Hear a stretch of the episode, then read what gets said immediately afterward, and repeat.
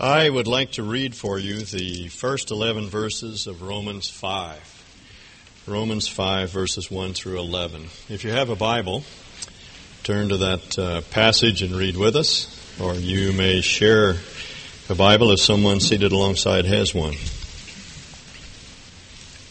Therefore, since we have been justified through faith, we have peace with God through our Lord Jesus Christ, through whom we have gained access by faith into this grace in which we now stand.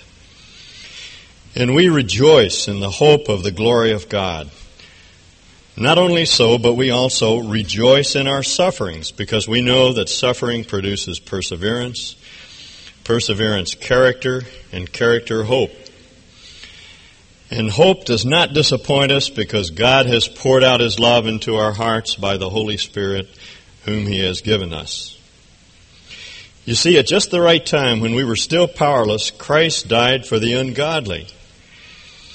Very rarely will anyone die for a righteous man, though for a good man someone might possibly dare to die. But God demonstrates His own love for us in this: while we were still sinners, Christ died for us. Since we have now been justified by His blood, how much more shall we be saved from God's wrath through Him?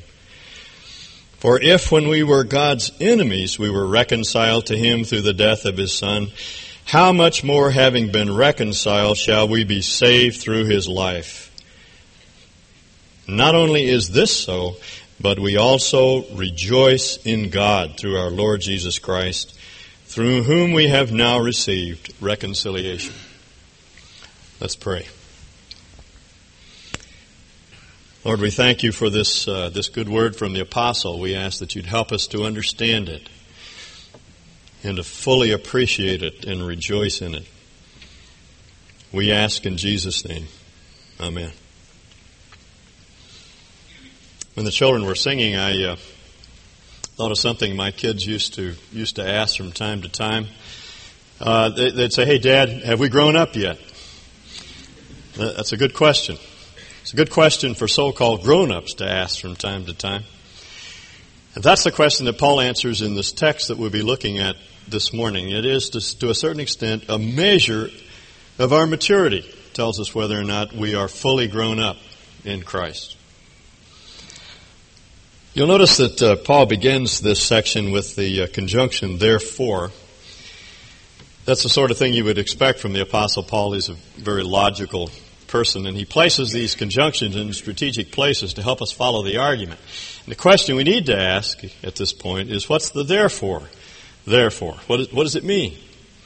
Well, what it does is put us back into the previous context. Chapter 5, 1 through 11, follows logically from something that Paul has said prior to this text.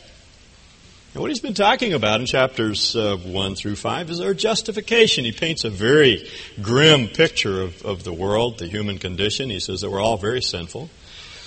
We're all ungodly people. But He has justified us. Now, for those of you that have been here for the last 6 weeks or so, you could probably explain to me very well what justification means. But in case you're a newcomer, or you haven't been listening, or you've been asleep, I would like to repeat for you what Paul means by justification. He means this: God has declared us ungodly people righteous on the basis of Christ's death on the cross. It's a free gift. It's not something we work for. It's something that He freely provides because He's gracious. He has declared us righteous. You see, the problem, as we've been discussing the last few weeks, is how can God be the moral governor of the universe? How can He condemn sin? How can He judge sin and save sinners? He loves us sinful people, but He hates our sin. So to be fair, to be a just judge, He has to judge sin. But how can He relieve us from the burden and responsibility of our sin? Well, what He does is take the responsibility for it. Remember the illustration I used of the judge? I'm standing before the dock. The judge condemns me, judges me guilty, and he fines me $1 million. I don't have $1 million. Judge walks out of the courtroom into his chambers, comes back with a change of clothes. He has his business suit on. He takes out his his checkbook, he writes out a check for $1,100,000, and he pays the fine for me, which is precisely what God has done. He judges sin, and then he takes the place of the sinner to pay the penalty for sin, and then he declares us righteous on the basis of Christ's death. Now, that's what justification means. God has declared us ungodly people righteous on the basis of Christ's sacrifice. All we have to do is believe it. We take him at his word. We believe that he's serious about this thing, and we accept this gift. Now, Paul says, therefore, because you've been justified by faith, or as he puts it in verse 25 of chapter 4, he who was delivered over to death for our sins was raised to life for our justification. He was put to death for our sin. The resurrection of Jesus is puts authenticity to the whole thing. It demonstrates that God accepts the sacrifice. His sense of outraged justice has been satisfied. We know that because Jesus rose from the dead. Therefore, Paul says, because we have been justified by faith, certain things become true for us. Now, what follows is a list of four results of our justification. But more importantly for Paul, he's talking not so much about the results as our reaction to the results. He says this is something to get excited about. You'll notice that word rejoice reoccurring through the passage. We rejoice. We rejoice in this. We rejoice in that. Justification is something to get very excited about. So while we're going through this passage, if you get excited, it's perfectly all right for you to shout a very quiet, demure hallelujah or something. I know this is a very dignified bunch, very staid, very proper. But if you get overcome by emotion, it's all right to say amen or yippee or whatever comes to your mind. When I lived in California, there was a young Chinese woman that met Christ as a result of a Bible study, and the teacher was going through this passage, going through Romans 5, and he came to the first result of our justification. And this dear young woman didn't know any religious words. She'd never been in a church before, and so she just shouted, "Whoopee!" when she got to this point. So if you feel like shouting, that's all right. Just feel free. Don't wake up the person next to you. You know, keep it calm, but it's all right. You can express some excitement over this passage. By the way, I got a letter from someone this past week saying that he was concerned because we have developed into a yuppie church. It concerned me so much, I'm thinking about selling my BMW. Actually, I don't have a BMW, I'm just kidding. But, you know, even if we're a yuppie church, it's all right. You can get excited here. Now, I want you to look at the results of our justification. The first is in verse 1. Therefore, since we have been justified through faith, we have peace with God. Now, some translations of this text put it in the form of an exhortation. Let us have peace with God. And that may be the better reading. We're not sure. Whatever it is that Paul is saying here, he's saying this. Let's have what we have. I like the way J.B. Phillips translates this phrase. Let us grasp the fact that we have peace with God. That's what he's saying. Let's understand it.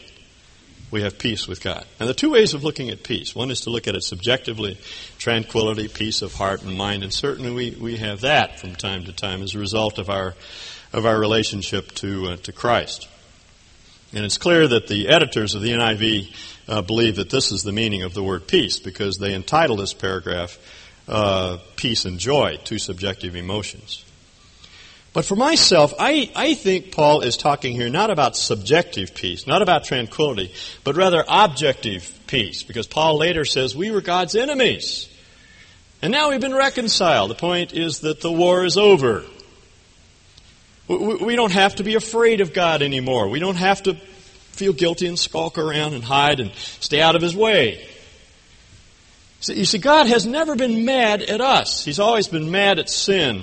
But throughout eternity, he's looked at the cross, and he didn't have to display his wrath toward us. His wrath was alleviated. But the problem is we're afraid of God. We have become God's enemies. We're like the roadrunner. Every time he shows up, we take off.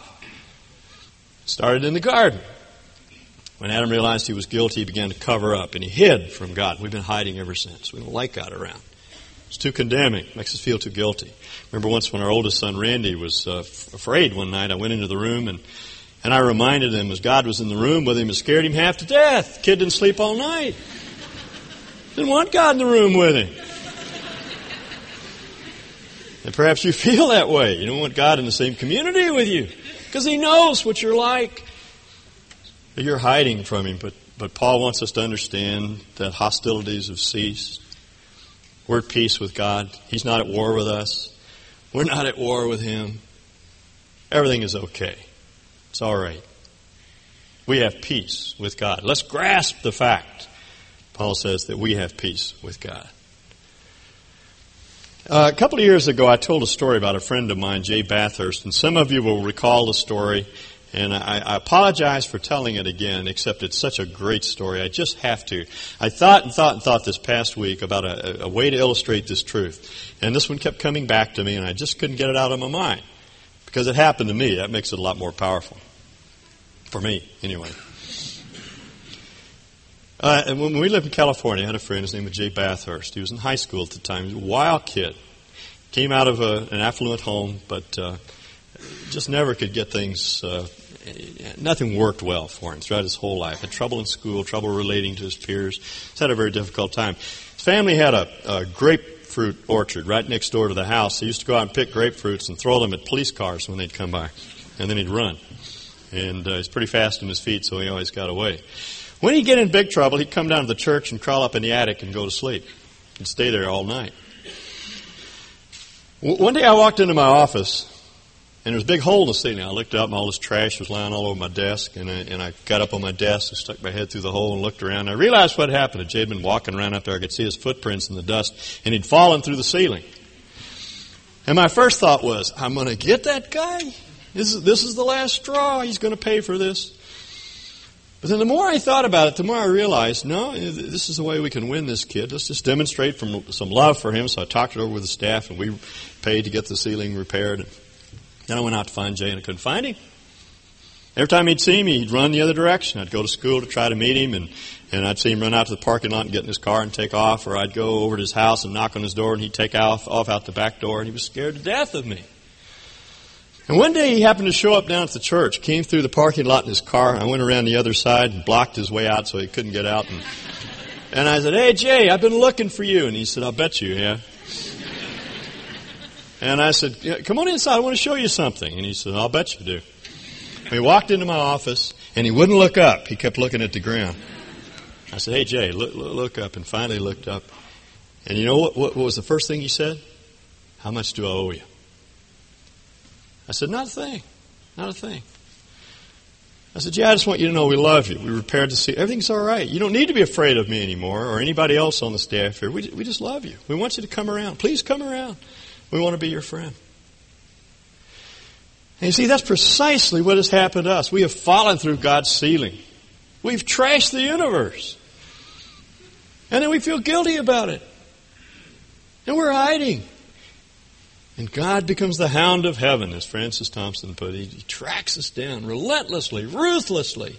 Tracks us down, as the psalmist put it in Psalm 23, surely goodness and mercy will follow me all the days of my life. He keeps seeking us out. Turn around, come back, be my friend. I'm not angry. I love you. And then we look at the cross, and we realize that He means what He said. We've been justified by faith in Jesus Christ. The war is over. That's why Paul says, let's grasp the fact that we have peace with God. Have you grasped that fact? If you have, it's all right to say a very demure hallelujah. The second thing, I should tell you, verse 2, he points out that we access this gift of grace, this justification and our peace with God by faith. That's the only point of verse 2a. Though through whom, that is through our Lord Jesus Christ, we have gained access by faith into this grace, this gift of justification in which we now stand. You see, he's rejoicing over his present position. He's rejoicing over his peace with God. He has been forgiven. How do you get into this relationship? How do you become the friend of God? You just believe. You just believe that what Jesus Christ did satisfied the Father. So we're his friend. He's our friend, and we're his. It all comes by faith. It does not come by any action on our part other than believing it. We don't have to be godly. He justifies the ungodly on the basis of faith. Now, that's the first result. We have peace with God. We rejoice in our present position. The second thing we have is a hope. We rejoice in the hope of the glory of God. We rejoice in our future prospects. We rejoice in our present peace, and we rejoice at what's coming. That's our hope. Now, this word glory that Paul uses so frequently in the book of Romans, as we've defined it, is simply the expression of God's character. God's glory is what He is manifest. It's the full manifestation of the character of God, which is what we were destined for. Do you understand that? When God created Adam and Eve, He designed us so that we could manifest His glory, contain His person, and reflect His character throughout the world. That was our destiny. But as Paul puts it in Romans 3:23, all have sinned and fallen short of the glory of God, beginning with Adam. From that point on, every human being that graced the face of the earth has fallen short of the glory of God. We have not been godlike. We have not been Christ-like. But one of these days, that glory is going to be restored to us. One of these days we're going to stand before the Lord Jesus and we're going to be just like Him. Paul says in Romans 8, this light momentary affliction is working for us an exceeding weight of glory. John says, now you are the sons of God. Do you realize that? That right now you are a son of God? I told my men that last Wednesday. I wanted to make that point. I said, you men are sons of God. I said, you don't look like sons of God. You look like a bunch of raspy old men. Someone right underneath me said, so do you. He's right. We don't look like sons of God. That's why John goes on to say, it doth not yet appear what we are. It's not manifest what we are. You just look like ordinary, common, down-to-earth, garden variety people.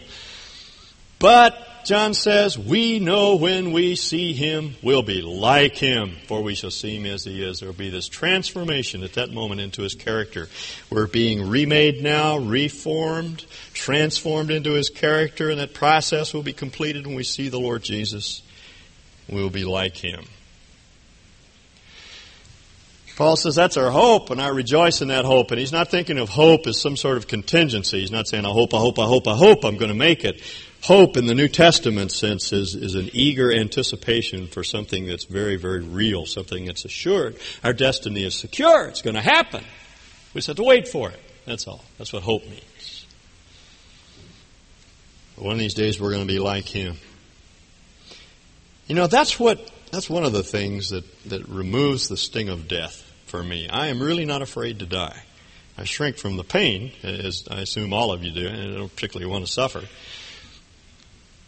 But I don't mind dying. As a matter of fact, as G.K. Chesterton said, I look forward to it with colossal joy. When we go through something like the crash of Continental Flight 1713, and we grieve for the people that have lost their loved ones, we suffer with them. But I, you know, as Christians, we should look at that and say, I hope it doesn't happen to me. Because we're not afraid to die. You see, that's what causes us to rejoice in this life, no matter how tough things get to be. No matter how difficult things become, we have this hope, the hope of heaven, that no one can take away from us. When we'll get the thing for which we were destined, the glory for which God created us, we'll be like Him. And that's a cause for rejoicing. Ray Steadman tells a wonderful story about a man who lived in North Dakota. And one winter, it was about 30 below, and there were 2 or 3 feet of snow on the ground. And he was buttoned up in his house, and he was miserable. The sky was gray. The snow was gray. His soul was gray. And he looked out the window, and about a quarter of a mile down the road to where his mailbox was, and he saw the mailman deliver some mail. And he thought, oh, goody, a break in my day. So he bundles up. He gets all of his cold weather gear on, straps on his snowshoes, and pads his way out to the mailbox. A quarter of a mile, opens up the mailbox, one catalog. And of all things, a seed catalog. A burpee seed catalog. And he opens it up.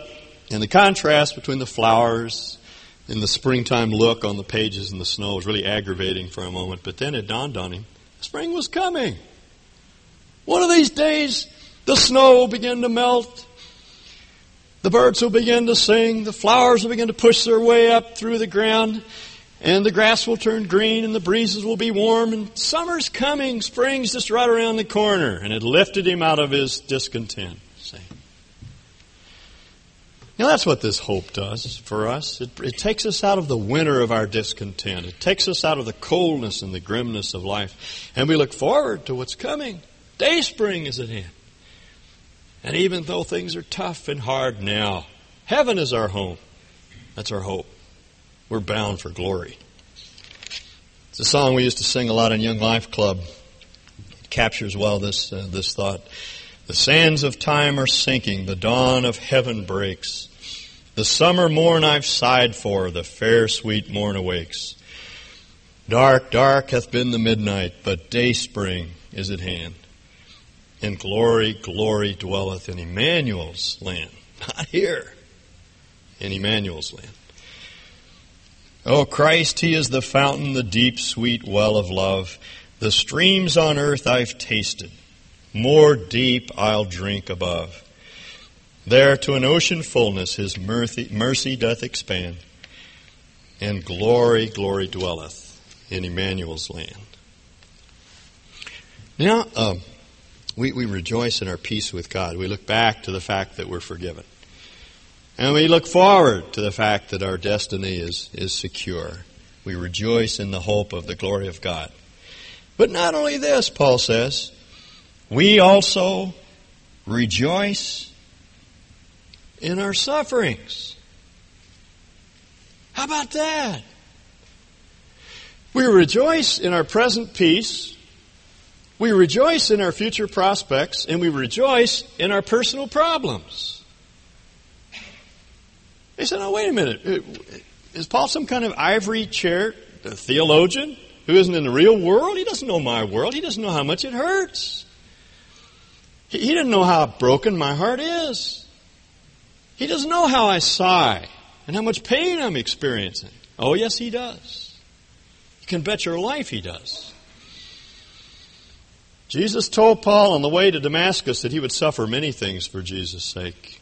He knew the road would be hard. And everywhere he went, he was battered and beaten and stoned and whipped and thrown into prison, and he was shipwrecked, and life was tough for the Apostle Paul. And I know it's tough for you as well. Life is hard for many of you. Weekend before last, I was down in California speaking at a careers conference for young single men and women. And I was talking about a good self-image and how we get it. And mostly I was talking about centering on God and learning to see ourselves as God sees us. And Saturday night I talked about how hard life is. And even though life is tough, we need to remember how God sees us. And I painted a very grim picture. Life is hard. Life's difficult. Many of them were victims of shattered marriages. Some were women that had been used and thrown away. And some were victims of drug abuse and alcoholism. And they had very troubled lives. I knew life was hard. And I tried to be realistic and paint it for what it is. And remind them that we don't get our sense of worth from what's happening around us or what people are doing to us, but we get it from understanding how God looks at us. Sunday morning I was eating breakfast, and one of the men that had been in the session the Saturday before said, "That was so depressing. I was bummed out," he said. How could you say those things? And I said, well, tell me a little bit about your life. He said, well, a couple of years ago, my wife ran away, and I'm a single parent. I'm raising two small children all by myself. And he starts spelling out this tale of woe. Life had really hammered him. And I said, you know, I'm just trying to be realistic, that's all. Haven't you found life hard? Yeah, but I don't like to talk about it. We have to talk about it. Well, we don't need to be preoccupied with it, but let's be realistic. We all have personal problems. But Paul says we can rejoice in them. We do not have to like them. It's not the problems that produce joy. Actually, the song that we sang a moment ago is wrong. It said that our problems produce joy. No. No, Paul didn't like the things that happened to him. He wasn't a masochist. He, when the rocks were bouncing off his head, he didn't say, hit me again, hit me harder, I like it, feels so good. He tried to avoid pain whenever he could. He'd flee when he knew people were out to kill him. Now, you see, he was just realistic, that's all. And he had learned not to rejoice in his problems, but to rejoice in the fact that his problems were productive. That's the point that Paul is making. He knew something. You see that? We rejoice in our sufferings because. Because why? Because we like to suffer? Because it feels good? No, Hebrews says no suffering is pleasant. No. It's because we know something. It's not that we feel something, because feelings ebb and flow. Even our affection, our feeling for God, comes and goes. But facts never change. And Paul says we know some facts. And what we know is that suffering produces perseverance. Suffering produces endurance. It makes you tough. That's what he's saying. Do you want to grow up and be mature? Do you want to be able to withstand the gales that blow? Do you want to be firm and stable and strong and tough in the face of adversity? Well, there isn't any other way to get strong and tough than to face adversity. When I was in the military, we were trained for 2 months by an artillery unit that had been in the Po Valley in South Korea. Their position was overrun. They had to fight their way out. Most of their escape route was through hand-to-hand combat. Their casualties were very heavy. They took a lot of losses. And they were brought back. They were rotated back to the States to train other people. And they were our cadre for 8 weeks.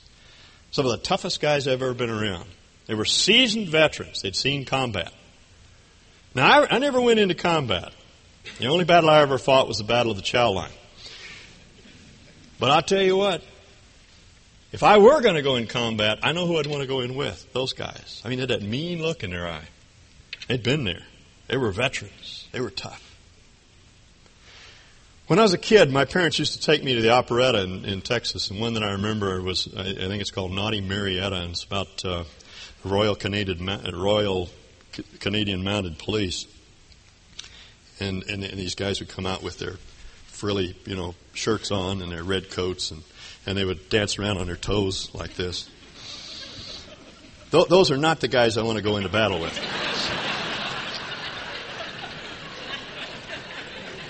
I like these tough guys. The guys, with the black stuff all over their face and the fatigues on and the M16 over their shoulder and that mean look in their eye.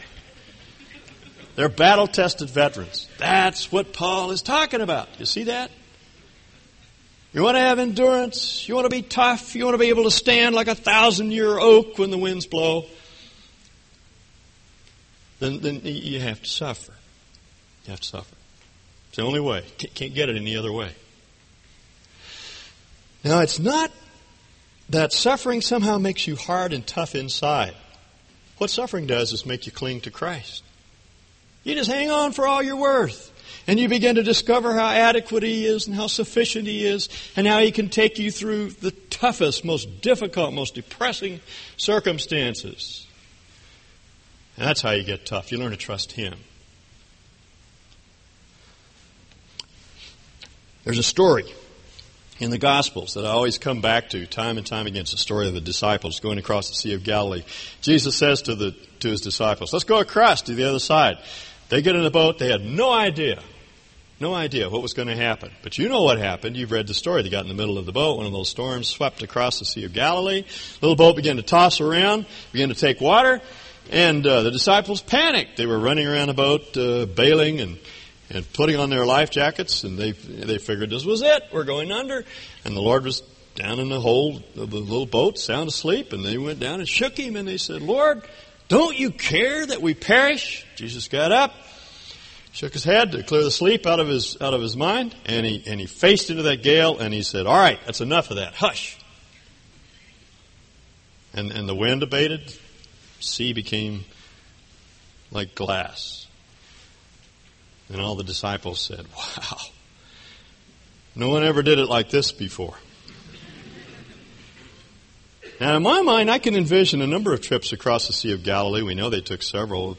You know, they were on that sea a lot, and those storms struck quite frequently. And I'm sure after two or three times like that, when the waves struck, the disciples would say, "Well, you know, they'd be scared. They'd be hanging on, but they'd say, 'It's all right. We got Jesus in the boat with us. He told us we're going to go to the other side. We're going to go to the other side. May get a little rough. I may get seasick. I may not be real happy about this trip, but we're going to make it through.'"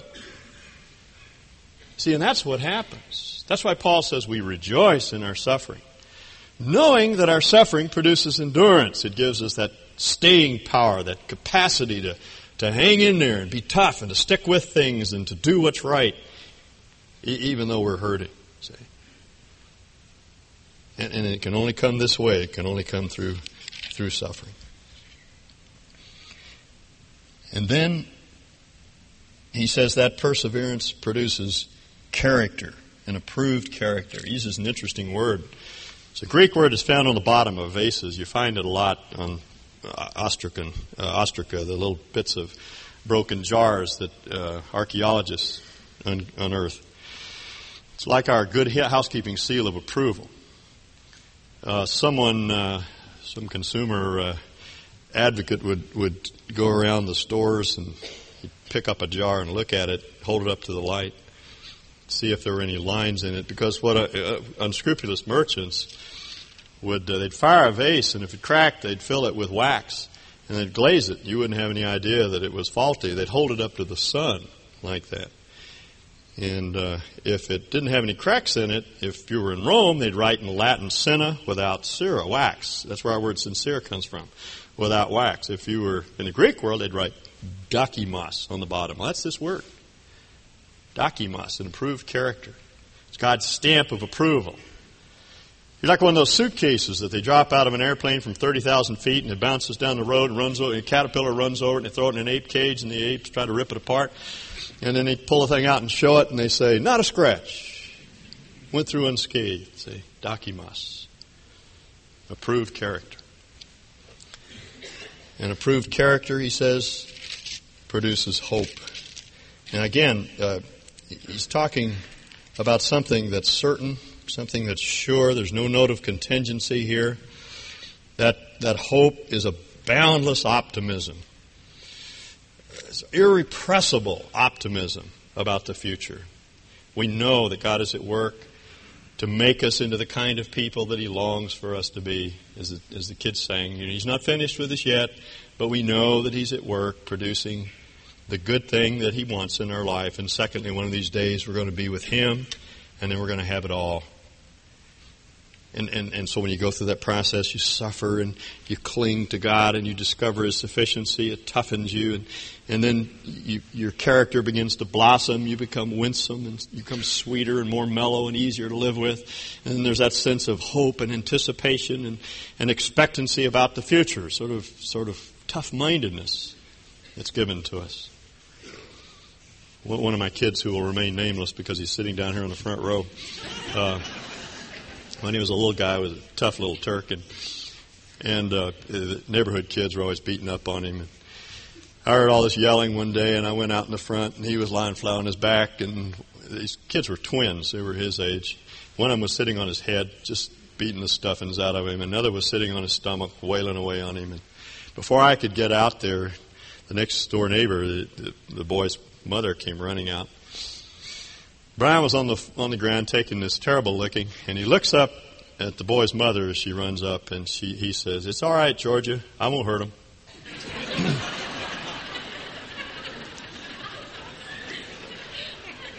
That's what Paul means, I think, by hope.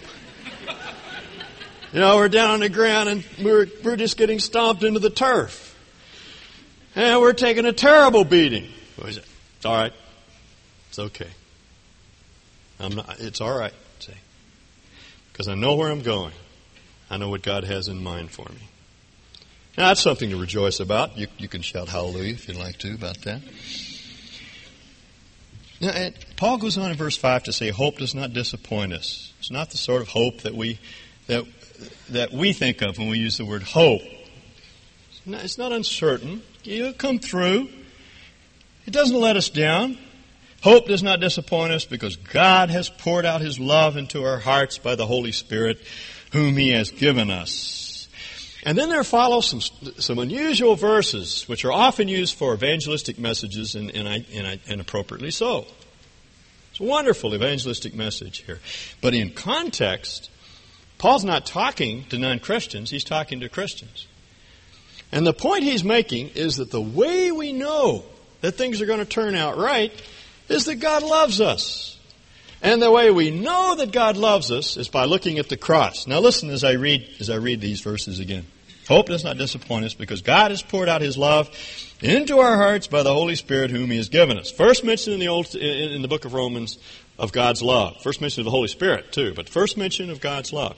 And it's appropriately placed because we need to understand when the going gets tough that God still loves us. Because what happens is that we look at our circumstances and we think God is down on us. Or we look at our circumstances and we think God is not good. And we start railing at God and blaming Him for the fact that He took our child, or He took our job, or He took our health. And we get bitter and resentful and angry. And so Paul says, while you're going through this painful experience and your heart is breaking, remember, God loves you. He's poured out that love into your heart through the Holy Spirit. And the way we know that He loves us is because He died for us. Follow his argument. Verse 6, you see at just the right time. When we were still powerless, that's the way we were. Christ died for the ungodly. That's the way we were. Very rarely will anyone die for a righteous man. He's talking about an upright, proper, uptight, righteous person. You wouldn't want to die for someone like that necessarily.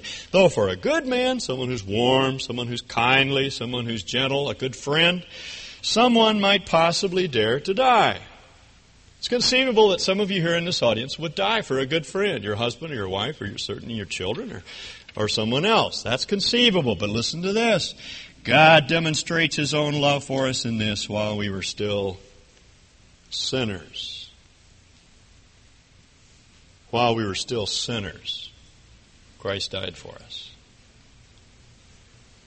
So don't look at your circumstances. For goodness sake, that'll never tell you anything about the character of God. Look at the cross. If you want to see what God is like, just keep looking at the cross. It's the greatest demonstration of love the world has ever known. In a lot of ways say, I love you. But the greatest expression of love the world has ever seen is when God put His own life on the line and went to the cross for us. That's His way of saying, I love you. Now listen to this. Since we have now been justified by His blood, how much more shall we be saved from God's wrath through Him? For if when we were God's enemies, we were reconciled to Him through the death of His Son, how much more, having been reconciled, shall we be saved through His life? Do you understand what he's saying? If Christ died for us while we were sinners, if He demonstrated His love when we were at enmity with Him, when we were His enemies, how does He feel about us now that we're His friends?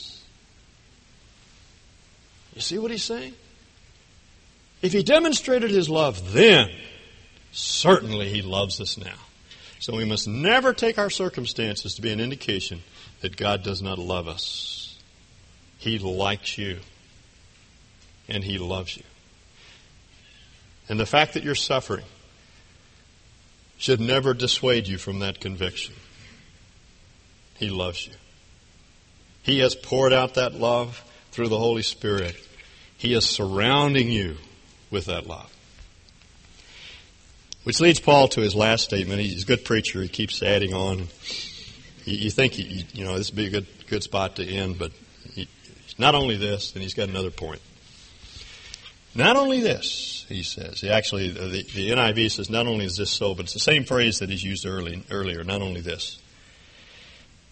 But, and here he uses the strongest adversative that you can use in the Greek language. We also rejoice in God. So we rejoice in our present peace, our present position. We rejoice in our future prospects. We rejoice in the midst of our personal problems. And we rejoice in the person of God. Now, you see, that's the mark of maturity. The final and ultimate measure of a man or woman is that they don't rejoice so much in what God has given them. They just love God. They just worship Him. They're devoted to Him. They don't care if He gives anything. They don't care if He gives good things in this life. They're just attached to Him, and they just keep walking with Him, and they love Him. And Paul says that's the bottom line. We've come to the point that we just rejoice in God. We're like the psalmist in Psalm 131. It says, I'm like a weaned child, a child lying on its mother's breast, not clamoring for anything to drink. You know, it's not crying. It isn't fretful. It's just quiet and restful. It's surrounded by his mother's love. That Paul says that's the place that we need to come. It's like the psalmist in Psalm 71. He looks around and sees that the ungodly have everything going their way and he doesn't have anything. And he almost loses faith because he says, what did I get out of this deal? I've been true to God and I've got nothing. And then he goes into the sanctuary, the place of revelation, and he realizes what he has. He has God and they don't. And that's what makes life worthwhile. So he just comes to the point that he says, I rejoice in God. I don't care what happens to me. I have God. That's enough. That's all I need. Let me give one more illustration, then I'm done. I used to travel a lot more than I do now. I've gotten to be a real homebody as I've gotten older. I don't like travel. Avoid it if I possibly can. But when my children were younger, I would take off on trips, speaking trips usually, and I always look forward to coming back. Caroline would bring the kids down, and I'd get off the plane, and they'd come running down the little walkway, and they'd grab me, and that was always a great moment. You know the first thing they'd say to me?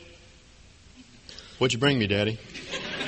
I'd say, you know. You start shaking your heads even before I... What'd you bring me, Daddy? That's a mark of immaturity. You expect that. My kids are all grown up now, and this is the first time in a long time that we're going to have Thanksgiving all together, and it's a great time for us. You know, these guys never ask me for anything anymore because they're grown up. They just love me. I don't know why, but they just love me. It's a mark of maturity. And that's the place to which God wants to bring us. You know, we start out early on discovering we're forgiven, and we rejoice in that. It's so good to be over all that guilt and all that garbage in our life, and we don't have to worry about facing the judgment of God. Oh, it's so good to be forgiven and to be free. And then we start thinking about the future prospects of heaven and home and going to be with the Lord, and we start thinking about storing up treasure up there, not putting our roots down here, but sometimes we're like the old cot that I slept in for 18 months while I was in the military. It was firmly attached on both ends, but it sagged in the middle. We sag in the middle. We can't figure out what's going on now in this life, and we're getting battered, and we're getting hurt, and things are going our way. And then we discover that all this is working for us. It's not something negative, it's something positive. It's producing an approved character, a buoyant, optimistic spirit.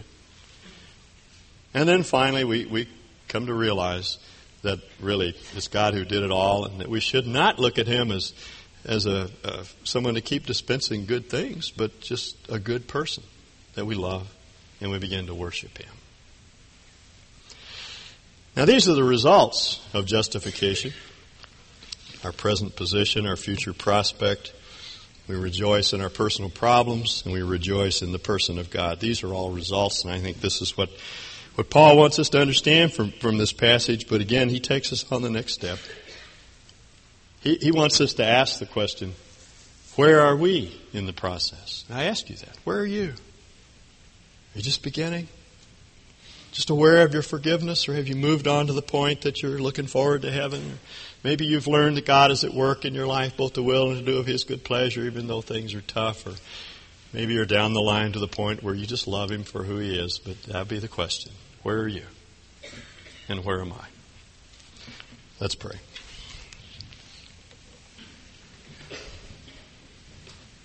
Would you tell the Lord that you want to grow up? You want to be a mature, grown-up believer. You want to leave behind childish things. Thank Him, first of all, for the forgiveness of your sin. Not only sins that are past and present, but future. All the sins that you could ever commit were placed upon Christ on the cross. He bore our sins in His body on the cross. Thank Him for that. Rejoice in it. And thank Him for your prospects. You're headed for home. He's prepared a place for us. He's going to meet us there, and He's going to be with us forever, and we're going to be like Him. And thank Him not for your trouble, but for the fact that your trouble is productive. It's doing something for you. Assure yourself that He's not against you. He's for you. If He offered up His only Son for you, will He withhold anything else from you? Thank Him for His goodness, and remind yourself again that He's at work in your life to make something glorious out of it. And then just tell Him you love Him for Himself.